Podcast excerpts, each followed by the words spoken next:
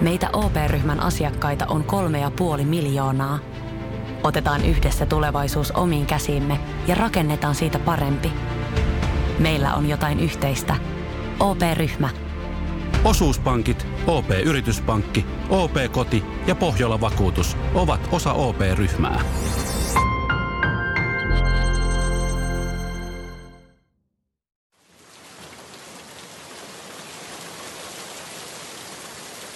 Tänään muuten ei ole sateinen päivä.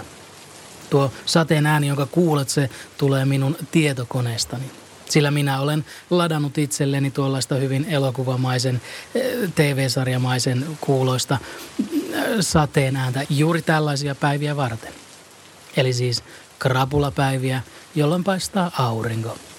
Sillä mikään ei tee krapulaa huomattavasti pahemmaksi samalla tavalla kuin auringon paiste virnuilee taivaalta ja näyttää keskisormea. Ai sullako on tänään huono olo?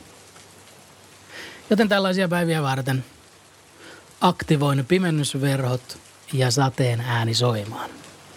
Auringonpaisteesta puheen ollen, minä luin ihmisistä, jotka uskovat, että ihminen ei tarvitse kiinteää ravintoa, vaan pelkästään nesteitä, oikean tavan hengittää ja auringon valoa.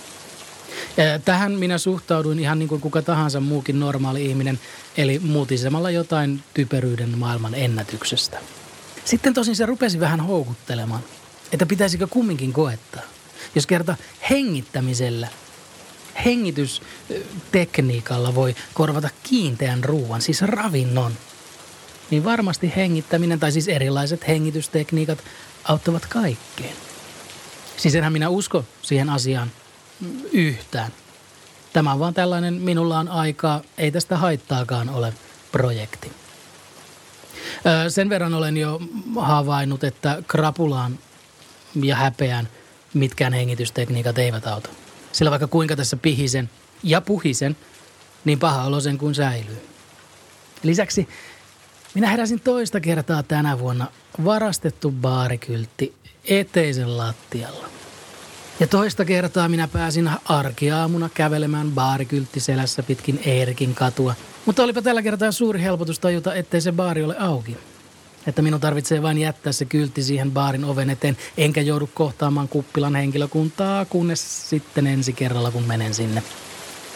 Siinä kylttiä rahatessa yritin myös pihinää sekä puhinaa poistaakseni häpeän, mikä aiheutuu siitä, että naama oikein kypsää tomaattia ja otsa Niagaran putousta muistuttaen kantaa 15 kilon happy hour-mainosta.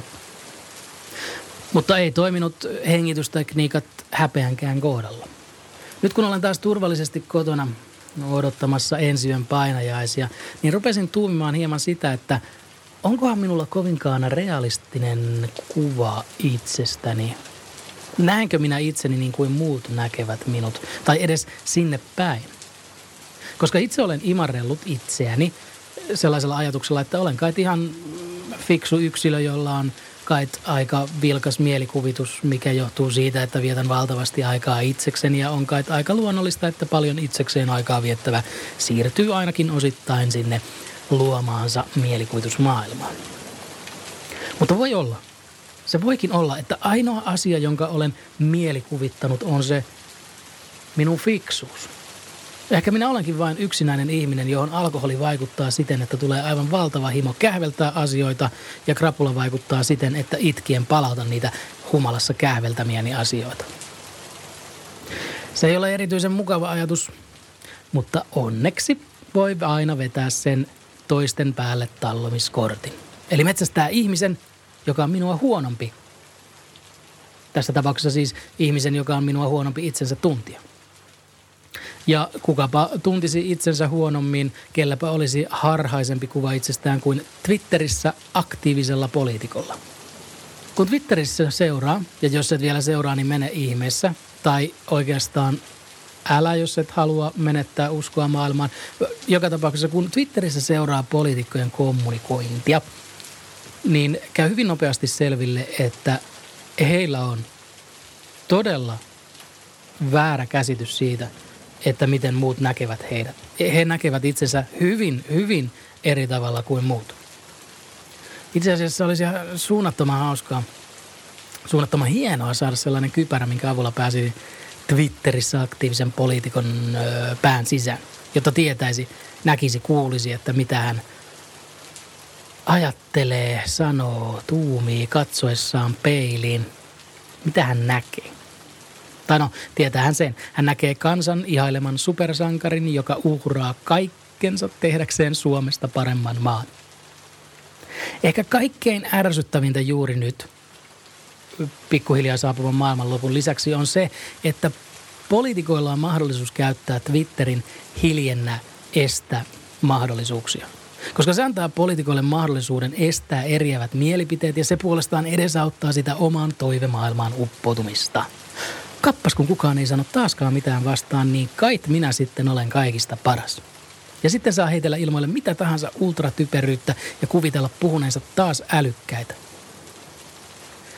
Ja tämä vaikuttaa minun elämän tehtäväni, mikä on se, että saisin kaikki poliitikot ymmärtämään, että he ovat huonoja ihmisiä, joita kiinnostaa pelkästään oma asema ja jotka ovat valmiit uhraamaan kaikki ne mukaperiaatteensa pitääkseen sen vallan.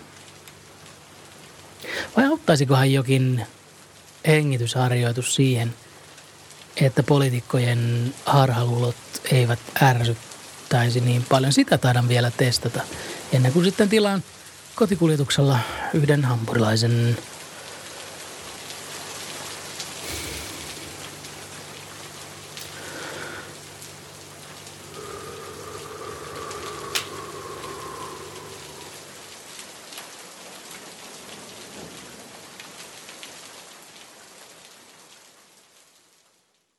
Ja nyt on tullut aika päivän huonolle neuvolle.